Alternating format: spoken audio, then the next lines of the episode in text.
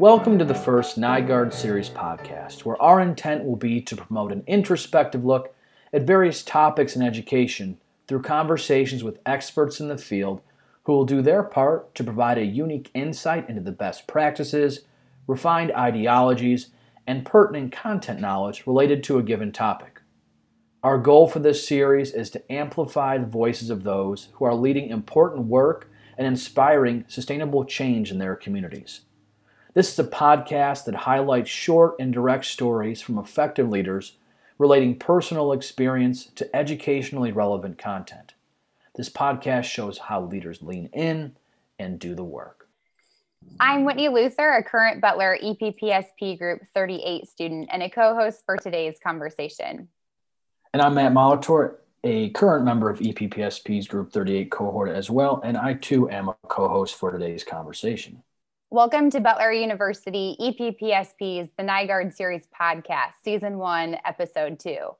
In today's conversation, we'll explore equity in education, specifically through the lens of district administrators implementing a district initiative. And for this episode, I'd like to welcome and introduce Christine Squire and Chris Devereaux with Zionsville Community Schools. Welcome to this conversation. We are so glad and grateful to have you here and share your perspective, your story, and the, the inspiration for the initiative that you have going on right now.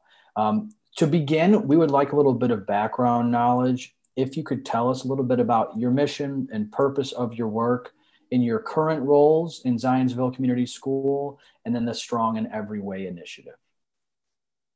Sure. Christine, you want to start? Sure. Um, right now, I'm the Director of Academic Services for Zionsville Schools, um, a former EPPSP member, Group 11. But um, as part of our role, we oversee everything that has to do with academics and more. We're a smaller school district. Um, so Chris and I work on things that um, go beyond just the general curriculum and adoption. We write grants, we do all the professional development for the district. Um, we work collaboratively with our Unified Student Services, our technology as a team. So it's kind of a joint effort with what we do. The Strong in Every Way um, umbrella started officially four years ago. Chris and I were just looking back on 2016, but our work began way before that. And one of the things we realized is that we needed to name and have like an umbrella to be able to describe the work that we were doing so that we could stay focused on, on moving forward. Chris, you want to talk so, a little bit? Yeah, um, I am Chris Devereaux. I'm the Assistant Superintendent of Academics for the district. I've been with Zionsville now for 14 years. And um, as Christine said, our Strong in Every Way um, official officially began in 2016, even though we were doing work prior to that. But our umbrella of Strong in Every Way really encompasses three main pillars for us for our district, and it is the driving force behind it, pretty much everything we do. And those pillars are developing connections, developing assets and resources, and developing cultural understandings. And so Christina and I um, help oversee all of those along with uh, a district committee as well of Strong in Every Way.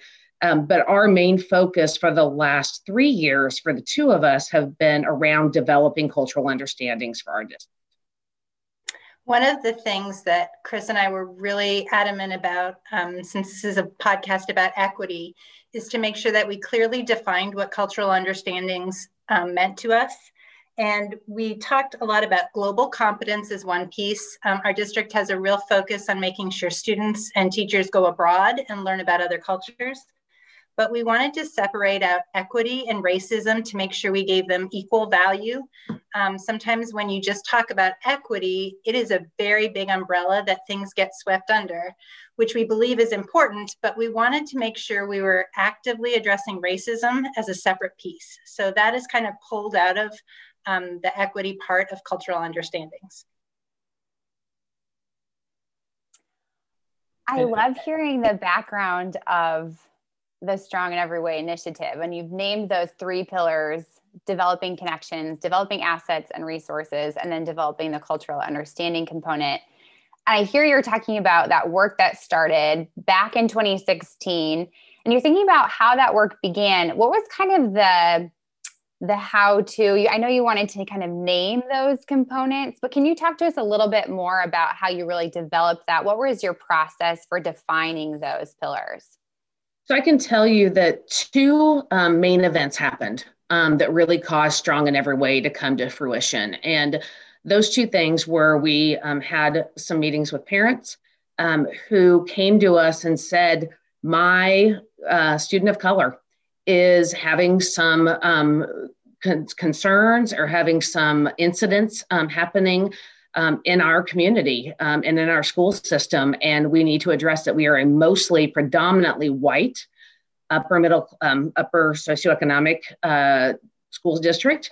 And we were seeing that as our um, diversity was starting to change around color, um, that they were having some issues um, at school. And so that really um, hit home with us.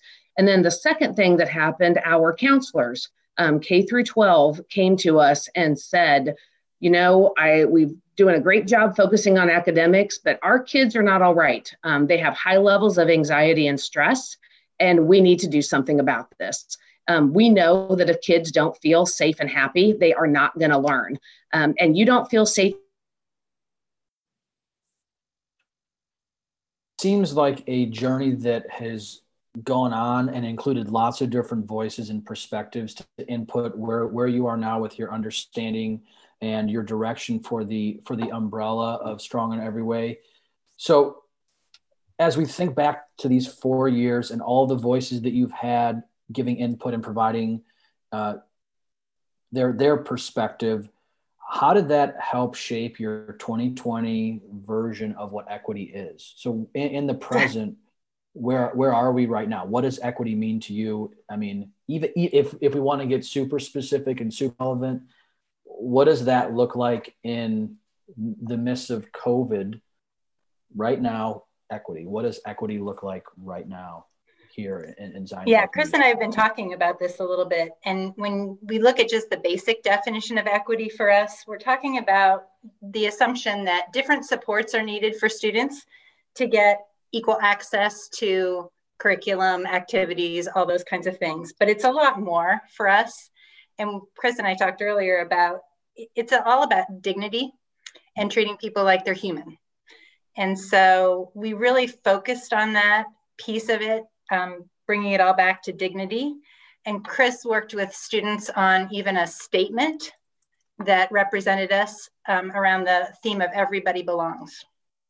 So we have an everyone belongs district statement um, that our district cultural understandings team started to craft because we know that words are important. They're only as important though as your actions. Um, and so we wanted to craft a statement to publicly make sure that people understood where we stood um, as far as equity and inclusion um, go. And so we, I took this statement that adults put together and I took it to middle schoolers and high schoolers and just said, here's a statement. Give me feedback on this. And as kids will do they were brutally honest um, and, and, and, tore it apart um, and they made it a hundred times better um, than what we had crafted as adults. And um, so kids really sat with me and went line by line um, and, and dissected the words and the phrases um, until they came up with the sentence or the statement i should say um, that really encapsulated everything that they wanted our community um, to know and to abide by. And that has now become our everyone um, belongs statement. And one of the things you, Matt, Matt, you said was, you know, what, that there was a lot of background and a lot of influences. And we really could not have started this journey without doing the background work on ourselves so Chris and I started off with just attending conferences. We went to a, um, a lot of ASCD conferences. We went to Cornell University and got certificates on diversity and inclusion. We've read so many books, both um, academic books and novels, just to immerse ourselves, podcasts, um, documentaries, TV shows, documentaries, everything and just constantly talking with each other about different perspectives and what does this mean in the work that we're doing. because any um, leader will know that once you decide you're going to lead something, you really need to work on it yourself and make sure you're prepared and you understand um, where other people are coming from in order to lead it effectively. So we did all that work even before we went to the kids and asked them about the statement and decided on the three to four year plan moving forward. Um, we've always talked about it, it starts with you first and changing your beliefs before you can change others. And I think also to Christine's point, it started with the two of us really being honest about our own biases um, and the fact that our our circle, um, and that could be our social media circle, that could be our friends and family circle, um, our professional circle, was pretty small um, and was an echo chamber for a lot of our own beliefs. And so we really took an entire year and intentionally sought to broaden that circle to hear diverse perspectives of things that we didn't necessarily agree with, but we needed to take a moment and say, what could I learn from this? Um, and so we um, did that self examination. And I will say it was probably um, for the two of us, um, that professional growth and personal growth um, was really amazing for that for that year, and that started us now on a path where that is just what we do.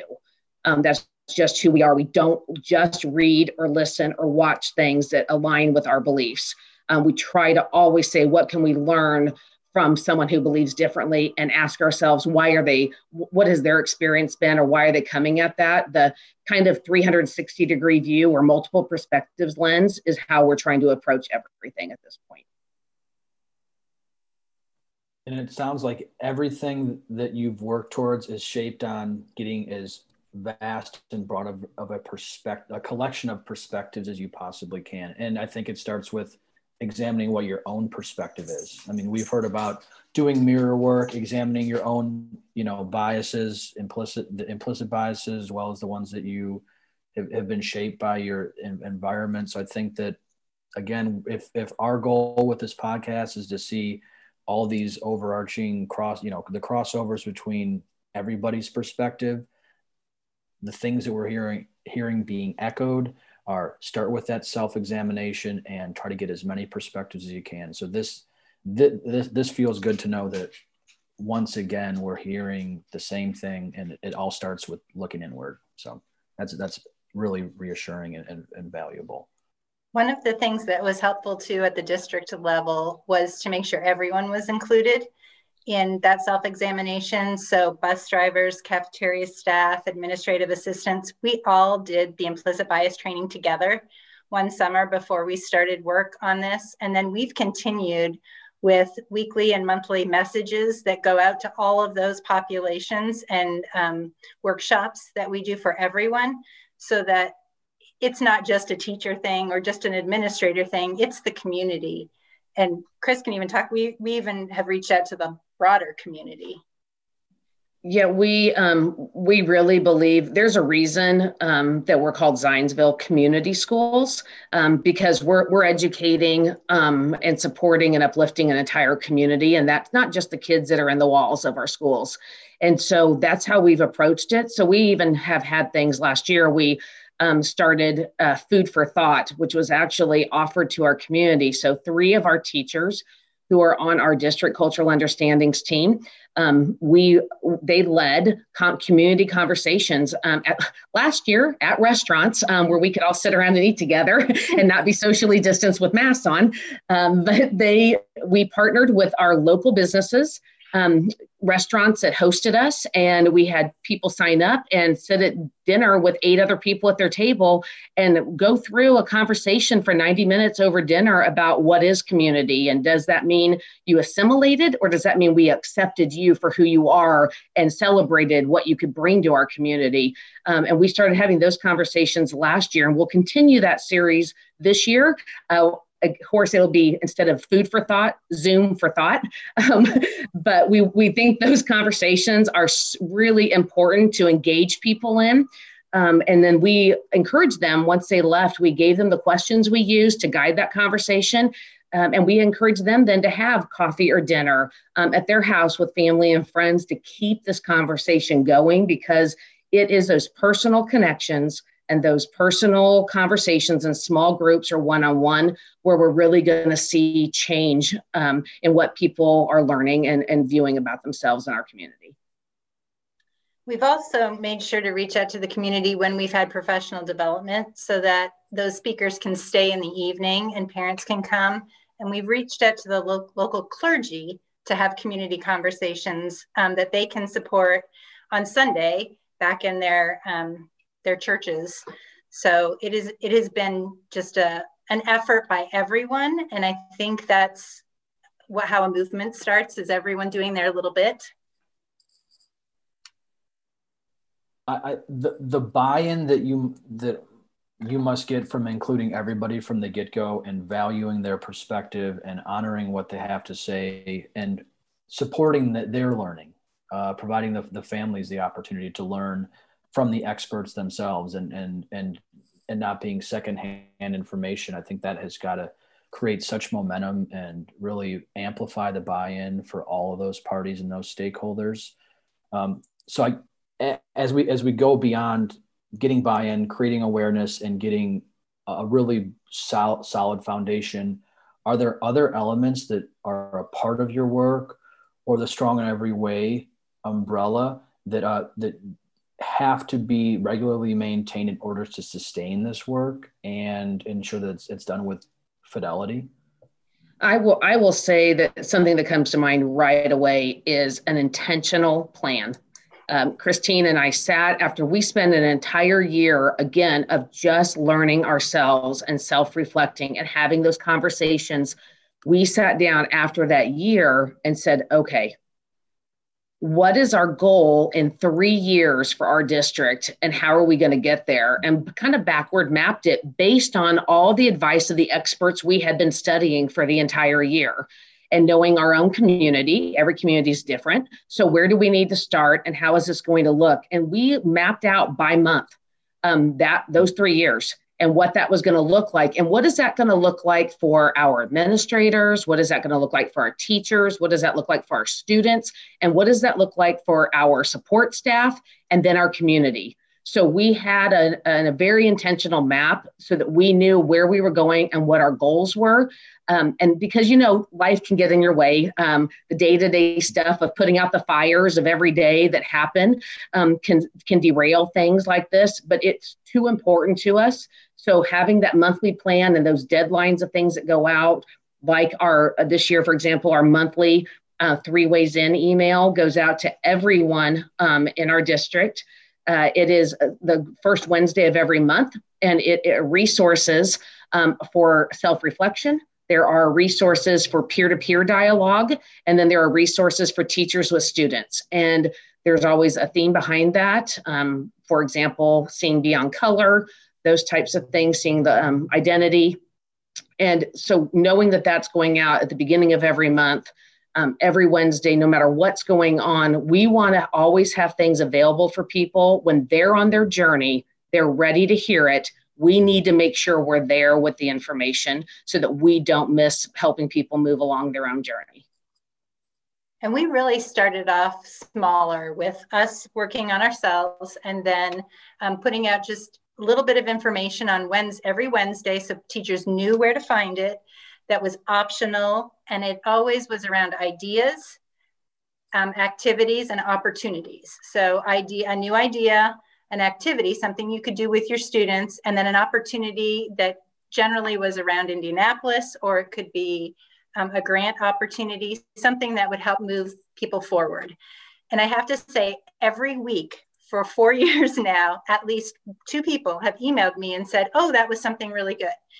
So you think only two people is not enough, but that is building the momentum so that when we get to this year and we've been doing this work and Chris puts out an even bigger one at the beginning of the month and with more information that's has more teeth to it, people are ready for it. They're ready to go forward. They're ready to move with with some of the heavy work that they need to be doing.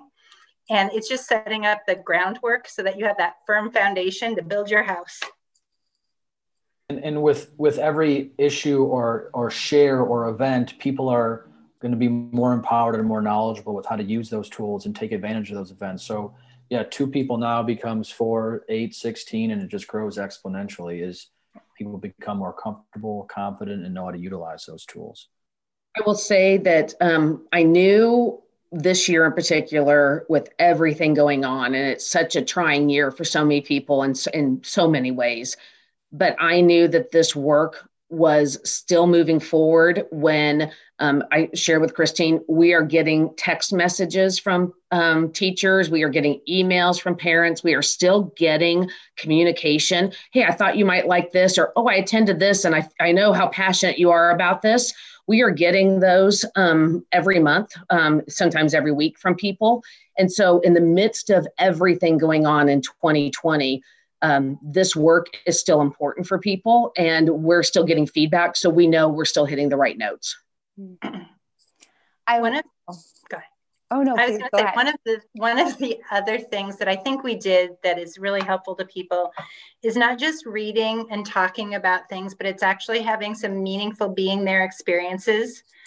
So Chris and I, you know, have got, been to some conferences, but we were really fortunate to go to a conference in Alabama a few years ago, and we went to the Equal Justice Initiative just as part of something to do during the conference, and it changed our lives. Um, it was a very powerful um, experience going to the Legacy Museum and the National Memorial for Peace and Justice. And we knew we needed to do something with our teachers and with our families. And so we also went to DC that summer to figure out what other experiences people could have. And then Chris put together a trip for our social studies and humanities teachers, middle school and high school. So I was able to take 40 educators from our district, middle school and high school, and administrators and a board member and our superintendent um, on a four day professional development trip, completely funded by our um, Zionsville Education Foundation. Um, they are amazing. Um, they support us in so many things that we do, e- even purchasing the you know diverse novels we want to have and and picture books and stuff we want to have in our in our schools. Um, but I was able to take these 40 educators um, on a trip that that was life changing. Um, I would say for everyone who attended, and for me, probably the the most professional um, growth opportunity I've ever had. We went to DC for a day and visited um, three different museums: Holocaust Museum, uh, Native American Museum, um, and the um, African American. Uh, thank you, African American Museum. And then we spent the next day uh, debriefing all of that. Um, and then the, we flew to Alabama and to Montgomery, went to all the equal justice initiatives and museums and memorials that Christine just mentioned, and then spent a day debriefing. And I was able to work with and contract with uh, Dolly Chugh, who wrote um, a book about the person you want to be. And she helped craft that entire professional development experience with us. And again, all covered through grant money. And so that experience um, is what set in motion all the work we're going to do this year for our social studies adoption. So just like you have those being there experiences for students when you really want them to learn something, we've really tried to craft that with teachers now to have those experiences that are going to change their lives and change their minds and help them wrap around the work that we need to be doing. I'm already hearing all of these like significant milestones that you have have been in the process since even 2016. I'm hearing you talk about um, really defining and doing that own mirror work between the two of you and collaborating in that way, really looking inward. I'm hearing you talk about really planting the seed in small ways through those ready, consistent conversations or those um, resources for your teacher and for other um, people that are part of the school district outside even then to families that that's a regular communication that you're continuing to plant the seed and plant the seed. And then you've continued to grow in your initiative and things that are most important to the work that you're doing and preparing students to be to be adults. And how do we interact with one another um, in our community? And how do we bring our community along together in that? And hearing then you say Zionsville Community Schools Foundation. Hooray for the foundation for the work that they have partnered with to then provide opportunities for teachers, for families, for administrators to really immerse themselves in the experiential component to really bring meaning and life to this to this learning that you're doing is just incredible. I think wow, like what a work that you have been leading and doing in Zionsville community. Um, are there other milestones that you would like to highlight that have really brought just a really strong impact since you've started the Strong in Every Way campaign since the development in 2016? I will start with just some speakers that we have brought in. Um, and again, all paid with grant dollars. And so this is where I think sometimes districts forget um, that those PD opportunities are available with grant. Our, our Title II dollars cover a lot of this. Um, and we have had Cornelius Minor um, who is nationally recognized and known around. I would highly suggest if people don't know who Cornelius is, that they follow him um, on social media and get his um, book. But he has worked with a variety of our teachers. Um, we had Teaching Tolerance come in um, and do work with all of our elementary um, staff. They were going to do work with our middle school, and then COVID happened. So we had to postpone that for a little bit. Um, but just having those PD, we had Manny Scott speak, um, who was a original um, freedom writer. Um, he came um, and spoke, and like I said, just constantly collaborating and having voice of people that um, have different experiences than us, and this is their expertise. And have learning from them. Christine and I always learn something when we bring in these experts to come in. So it's not just the teachers; uh, we learn a ton too.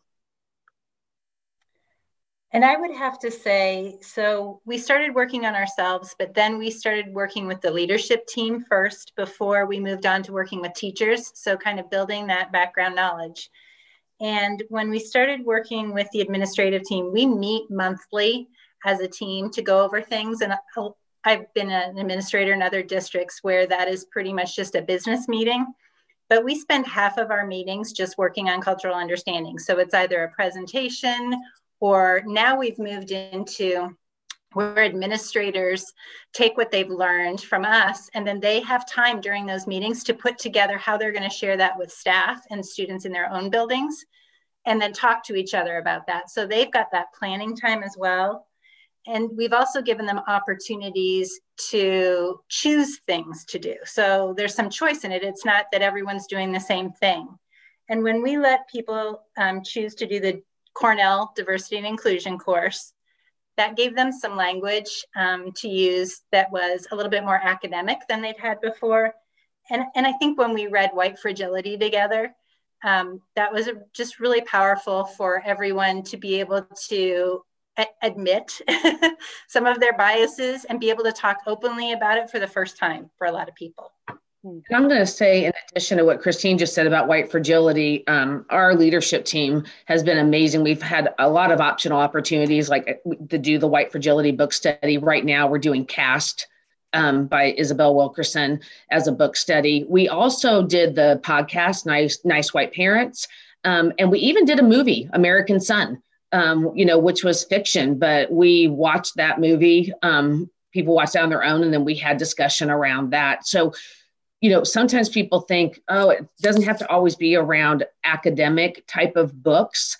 Um, that is something that Christina and I have found to be super beneficial. Is sometimes it's a young it's a young adult fiction, or it's a picture book, or it's a podcast. Um, we've listened had listened to several podcasts with our LT, or it's TV shows or documentaries. Um, there's a variety of ways um, that and free ways that is the thing that if people are like, oh, we can't afford to buy books for everybody right now to do this, there's a lot of free things too. And we're always happy to share those resources um, with other districts as well. This is, um, for us, it has been our journey, um, but we believe it's the work of every district. Um, and we are happy to support that work in any way we can. And I think having, um, you know, sometimes uh, people talk about a grassroots movement, and grassroots is great but having the support of the leadership team and having the support of your superintendent is critical. And our superintendent, Scott Robison, has been key in this. And even though he's not leading it per se, he is there leading the charge that this is really important work that we're doing.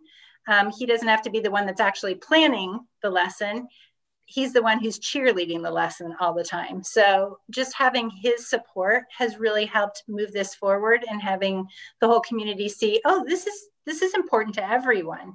Um, it's important that you're building leaders feel this as an important part um, because it's really easy to get sucked into the everyday minutia of a school system and what's going on and and what's happening with the teachers and the kids and to forget about your bigger goals and so having this time monthly to talk about those goals has helped our leadership team keep that spirit going in their buildings as well because we know we make time for what's important um, and so w- your time says something. And so we know spending this time every single month with our LT. I mean, out of our 90 minute meeting, 45 to 50 minutes of it is spent on this.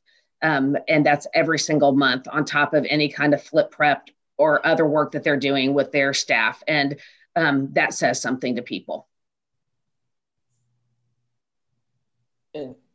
We've we've talked a lot about paradigm shift here where you just where you discuss and describe how we're completely reinventing and, and re, reconsidering what professional learning looks like and, and supporting how teachers understand equitable practices um, how we support that and engage the community and all stakeholders i mean even down to ensuring that there's not a single story with the text that you're choosing and having and exposing the teachers to with a short story or a novel or a, a, a professional learning resource. So we have all of these things put into place which allow it allow this initiative, this work to have a strong foundation, to be sustainable, to be forward thinking, like you said, that you have planned something years in advance. For districts that are looking to begin this work or are hearing this big monumental change that's taken place in your school district, where did where do they need to begin? Where where does this work start outside of the well, maybe it does start with the understanding of we need to make this change and there's some there's some systems that need to be broken up in our in in our district or in our schools or in our classrooms but where can you say or where would you recommend that this work begins go ahead i, I think you need to have a partner in crime first so that's exactly what I was going to say. you can't do this alone for sure. But one of the things that Chris and I have found too is if your group gets too big, people won't talk as much too. So a lot of times the two of us are working on this too, but then we'll split people into smaller groups. Our district district group is 10 people. Um, you know, and we're, we slowly build those groups out, or we, if we have a bigger group, our equity champions that we have right now, um, are 17, but we break them up into smaller groups to do work. So um, having a partner in crime who's you can bounce ideas off and who's going to be brutally honest with you is really good. And understanding the dynamics of how people learn is really important because we've had these conversations over and over again like should we do this one? Nope that's pushing them too far this month. We we have to put this in place first and then we can push them. So, really being thoughtful about our planning month to month, year to year, has helped. Um, and talking to people. Chris, Chris will just get on the phone and say, you know, she'll get Ta-Nehisi Coates on the phone in a minute. She'll just say, well, why don't we just try calling them? And, and she'll call them and talk to them and, and just say, hey, we're thinking of doing this equity work. What, what would you do? And they'll they'll talk to us. I mean, she's talked to everyone in the country about what we're doing and and they've given us good tips and it's usually just a little tip um, like oh don't forget this and that, it's really helped spur us forward yeah i would say that that first piece um, to christine's point is absolutely have a partner in crime and you have to have people who are willing to be champions of this um, not everyone's going to be ready for it. Not everyone's even going to be thrilled about it. Um, but when it, you're passionate about it and you believe in it 150%, you're not um, dissuaded by that at all. Um, you keep going. Um, not that there you don't get discouraged or not that there's setbacks where you think, oh, we, we didn't do that quite right or we aren't moving as fast. Um, but we never stop moving. And so you've got to have that piece. And then, as Christine said, I cannot tell you, there has not been one expert in this country that I have not, I have emailed them and they have all emailed back, all jumped on a call with me, all jumped on Zoom. Um, we wanted, we went to an ASCD conference and went to a session around equity walks. And we were like, this sounds fascinating. Okay, how should we start this? Where should we start? And instead of Christine and I trying to figure that out, guess what? I just emailed the presenter and said, Could you get on a call with us? And he did while he was driving um, across California and called us from his car. And he gave us so many great resources and ideas. We don't have to make this up on our own. There are people who are experts in this field who have worked with districts from every kind of um, place. Uh, every kind of makeup, size, and everything. And they are happy. They're passionate about this, so they want to help. Um, and that's why I want to go back to again, Christine and I are always a resource for people. We are happy to jump on a call, a Zoom, send you things that we came up with. You can tweak them to fit your own district. Um, this this is work that we have to do together, um, and you need to also bounce ideas off of people. And we've been there um, for four years now, so we could also give you some hindsight.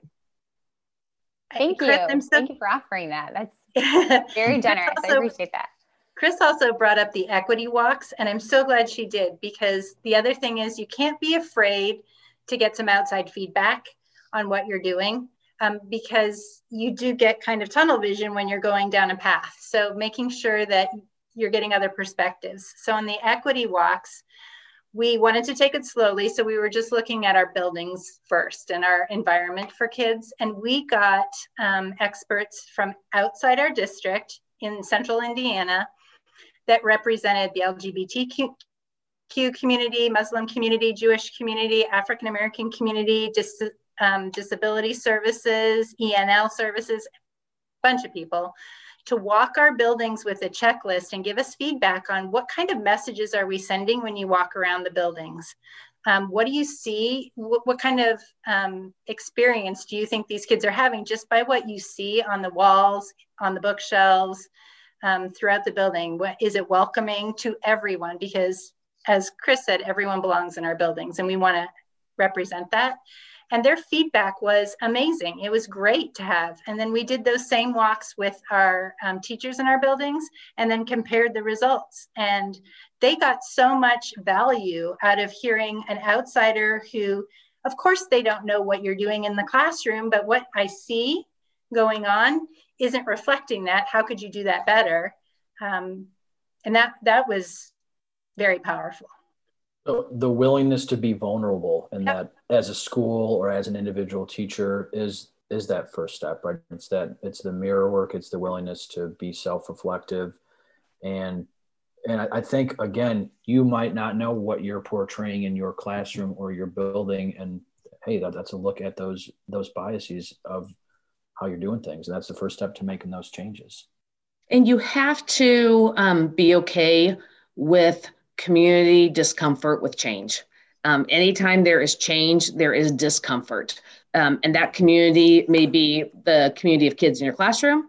That may be a school or a district. That may be your actual community you live in with your the residents. Um, but you you just have to know that anytime you're making change or progress, um, there is discomfort. Um, just like when you're working out, your muscles get sore, um, and that's a good thing. I always say when I'm sweating a lot, great, that's fat crying. Um, and so, you know, it's you you have to you have to be okay with that. Hmm. As you look back on the implementation and then the current work to sustain and deliver outcomes through the Strong in Every Way campaign, what is one thing that you're currently exploring as it relates to your work and your learning? We need to share our story better. Mm-hmm. So that's if I took a critical look at myself and our district and what we're doing, we'll have parents ask questions, and Chris are like, We've done that. We've been doing that for years. And obviously, if they don't know that, we're not doing a good job of sharing our story with our community. So even though we are inviting people to all these events, and we're having great turnout. Not everyone knows, and not everyone knows what happens all the time. And we're not, we've got lists and folders, but we need to do more with social media and on our website to um, have a place where people can go that's easy to access. Um, that's one of the reasons we want to do a podcast as well. That's a good medium, like you guys have discovered, to have conversations beyond just your school walls and so we want to do more things to share our story and to invite people in to learn more about what we're doing. I, I, literally don't have anything to add because that's exactly that is exactly what we've been. We just met with our um, with our media specialist today to say we need to get um, a meeting on the books this week to talk about because uh, it really um, I feel like we have failed. And when I say we, I, am I'm, I'm saying me and, uh, and Christine when we think about you know parents who are concerned about x or concerned about y and don't think it's been addressed and we know for four years we've been doing a lot of this work that they just aren't aware of and i think dang it like we've caused stress and anxiety for parents um, who thought maybe we weren't addressing something that we have been and that they would have known they could have had that sense of relief like no the schools got this and they are they are making sure everyone belongs and they are being proactive in so many ways. Um, so when we don't communicate that, not only does it not help people move on their journey, but I, in some ways too, it takes people down a different path that actually isn't what we're doing at all. And so that is something that um, we've come to realize, especially in the last four or five months, um, that we really need to do a better job of that. Um, we thought we were doing a great job internally of communication, and I think we have. We forgot that it needs to expand because again we're talking about an entire community. And finding the best ways to communicate to people they don't want a million emails about what we're doing. So making sure that it makes sense to people and that material is available to access when people are ready to access it back to chris's point and, giving everybody a chance to get their foot in the door or have their own access point to this information and this experience yep. and these tools. What, like you said, social media. That's there are people that rely solely on that for their news and communication. Or podcasts. It's a new avenue for the young kids to get involved with hearing it, creating it, and sharing that. And I'm, I'm you know, 35 year old talking about young kids sharing it, but you sound old now. yeah, I know. I'm feeling old. Um, but it's it's just an avenue even if it's the same information being shared out in different ways it's just an avenue for access and and that's going to perpetuate their continued learning their growth how they're going to engage with this and that's just building that momentum that is you know sounds like it's just churning along steadily even in the in spite of all the setbacks and obstacles we've had put in our way this year whitney you mentioned um, you know what else are we working on and I, I think one of the other things that's really important for people to consider is that you are going to make missteps. And Chris tells this to teachers all the time. We, we might get it wrong sometimes when we're putting ourselves out there. And that will happen. And you have to be okay with it. You have to apologize and we have to learn from it and move forward. So we're not always going to hit the exact right note at the exact right time um, but we can try and be very thoughtful about it and, and as intentional as possible. But knowing that we can also hold you up and protect you and um, give you some space to make mistakes. I think it was so powerful when they went on that trip that a school board member came and said, okay, we're going to learn about some really rough things about our past in America. And we do want you to be thinking about these when you're teaching social studies. And I've got your back as a school board member. We want to do this work. So knowing that mistakes are going to happen, and if we work together and we're honest with each other, we can keep moving forward. And I think the thing that we have told teachers all along, and we reiterated, Christine and I um, presented to every school staff at the beginning of the year, was when you misspeak or say something that um, someone's not going to like the way you said it or it was offensive or whatever your intent doesn't matter. The hurt is there. And so let's let's apologize and then let's listen to understand not listen to defend or listen to excuse what happened we need to hear why the person feels that way and help me understand how to do this better next time um, and that is the language we have given the teachers um, to use because it, it's going to happen. I'm Christine and I have been studying this, immersed ourselves in this for four years. For sure, we have had um, things that we have said or done um, that someone didn't like or took um, a way that we didn't intend, but it, it was harmful. And so we need to make sure that we own that and apologize for it, but then learn how to correct that from their viewpoint. Because again, it's about multiple perspectives. I can only see it from my perspective. I cannot see it from yours, but I can sure listen to yours and learn from that to do better next time. And and as we work to wrap things up and digest where it began, even before it began in 2016, how it's being maintained, how it's being spread out, how it's being reevaluated, you know, as you're, you know, I don't want to say building the plane as you're flying, but you're you're constantly having to readjust based off of circumstances, demands, how, you know, educational settings are changing. As as we think forward and you want to prompt people to continue their learning and continue their involvement, you've already shared a, a lot of valuable resources, you know, people to follow on social media, uh, so um, professional learning experiences like the teaching tolerance, bringing in uh, the freedom writers, Manny Scott, how, how to collaborate, who to collaborate with, ways to ensure that this work is getting done. Um, is there one thing that you would say, all right, this changed it all for me? That this this book changed it all, this activity changed it all, or listening to this person's perspective changed how I thought about this? Is, is there one final takeaway that you can give give the listeners? We were thinking about this earlier, and um, I think there's been different points in our journey where different things have spoken to us. Definitely the very first thing that spoke to me and made me want to do this work is Between the World and Me by Ta-Nehisi Coates and his message to his son about his point of view. And so for me, taking the perspective of looking at someone else's point of view outside of my own and what their reality is um, really made me think I need to do this work because I didn't know that. That is not my experience. And I need to learn from other people what their experiences are um, to be able to understand them and so they can feel like they belong and that I'm honoring their dignity as a human being in our country. Um, so that was kind of the one that I still go back to. I still have fond feelings for that book. I will say when Christine and I um, we listened to that on tape on, on, Audible, and if I can suggest that to anyone, um, I, we love to read books, but to hear Ta-Nehisi Coates himself uh, read the words to his son, I, the number of times that I paused that in the car and called Christine on my cell about it, um, we did that constantly throughout the book um, because it was so impactful.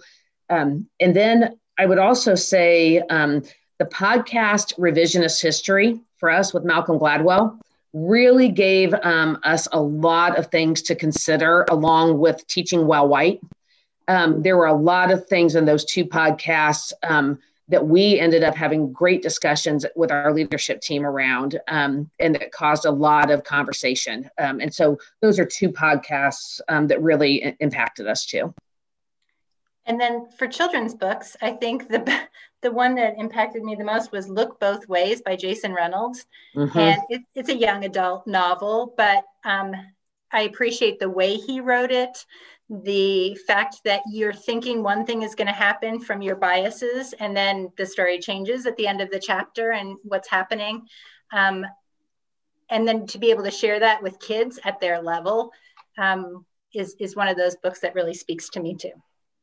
And finally, I'll say an adult fiction book, American Dirt. I I cannot recommend that book enough. Um, American Dirt, and I would say anyone who reads it to please please read the author's notes at the end. And there's one podcast we haven't talked about with John. I told you we Krownapple. a ton of stuff. Well, I just want to say John Krownapple was a presenter actually oh. at ASCD who and gave Floyd us Cobb and Floyd Cobb worked together mm-hmm. and they have just some manuals that you can pick up and you're like, oh, this is a manual on how to do, you know, equity in your school. You have to do all the background work to really be able to understand them. But the one thing that they do is they retweet people. So you you get a vast array of other people who are doing this work by just looking at their retweets. So um, and that was Floyd Cobb and John Krownapple and they were amazing. We've actually used the books they've put out to guide a lot of our work and framework of what we've done. And I can read a list of books that we you oh. you said one and we listed like 10. I'm, I'm filling up my Amazon cart as we speak right now. It's just Well, you know what was even interesting is Chris and I got into so we were reading all these books about social justice, but then we started talking to one of our friends who was just like, why don't you just read some African artists, uh, you know, some authors and different perspectives. So you're getting perspectives of just like love stories and stuff, but from someone else's point of view, or about a mom that's raising a gay child. And um, so finding other people who are reading books about them and reading them so that you're finding, and j- just like fun books, like trashy books, but that, that are written by other authors that you wouldn't normally pick up. That's always a great, great way to get a different perspective. We just want to thank you both, Christine and Chris, for your time and your willingness to share your experience, your leadership, and just the story of your journey with us on Butler University EPPSP's The Nygaard Series podcast. We hear about the Strong in Every Way campaign that really started back in 2016 with pre work before that. And I can just hear the heart in your work as you think about your students, as you think about your families stakeholders and community members, school board members. I mean, we're hearing this whole perspective of all of the people in your community that you are mindful of, that you're purposeful of as you're planning your conversations, diving into the work of creating spaces um, for students and staff and community members to engage in equity. Um, what does equitable spaces look like in Zionsville community schools? And so I want to thank you that the Strong in Every Way campaign continues to build um, student capacities for life readiness beyond the classroom. And we're just grateful for your willingness to share your story and the way in which the, your team, the two of you, have worked and collaborated to do this together, along with your leadership team. And as you're raising leaders in the work of cultural understanding, um, how powerful that is to your community and sharing your story that you're moving that um, to share beyond yourself. And so we're just really grateful for that. Thank you. It's been an honor to share it. We appreciate this so this perspective so much, and and the narrative piece of where it came from, and and how it got going, and, and how it's still going, and how it's changing and growing and evolving. The I think the story part is has been really special to hear. Thanks. Strong in Every Way is an ongoing initiative of the Zionsville Community Schools, begun in the fall of 2016 with the goal of building connected, resilient, self, and culturally adept young people during their formative years in their school community. Strong in Every Way is a decision making and directional vehicle for ZCS organization that is made up of three domains developing connections, developing assets and resources, and developing cultural understandings. To learn more about the Strong in Every Way initiative, go to Zionsville Community Schools website www.zcs.k12.in.us. Thank you for listening to today's episode. The Butler University's EPPSP The Nygaard Series podcast would like to thank Butler University's College of Education and EPPSP Program Director Dr. Deborah Lecklider. A special thanks to Will Rogers, EPPSP Group 39, for composing and performing today's music. And thanks to Ethan Kuhn, EPPSP Group 38, for editing the podcast series. For additional podcast episodes, subscribe to anchor.fm backslash butler dash EPPSP. Thank you for joining us.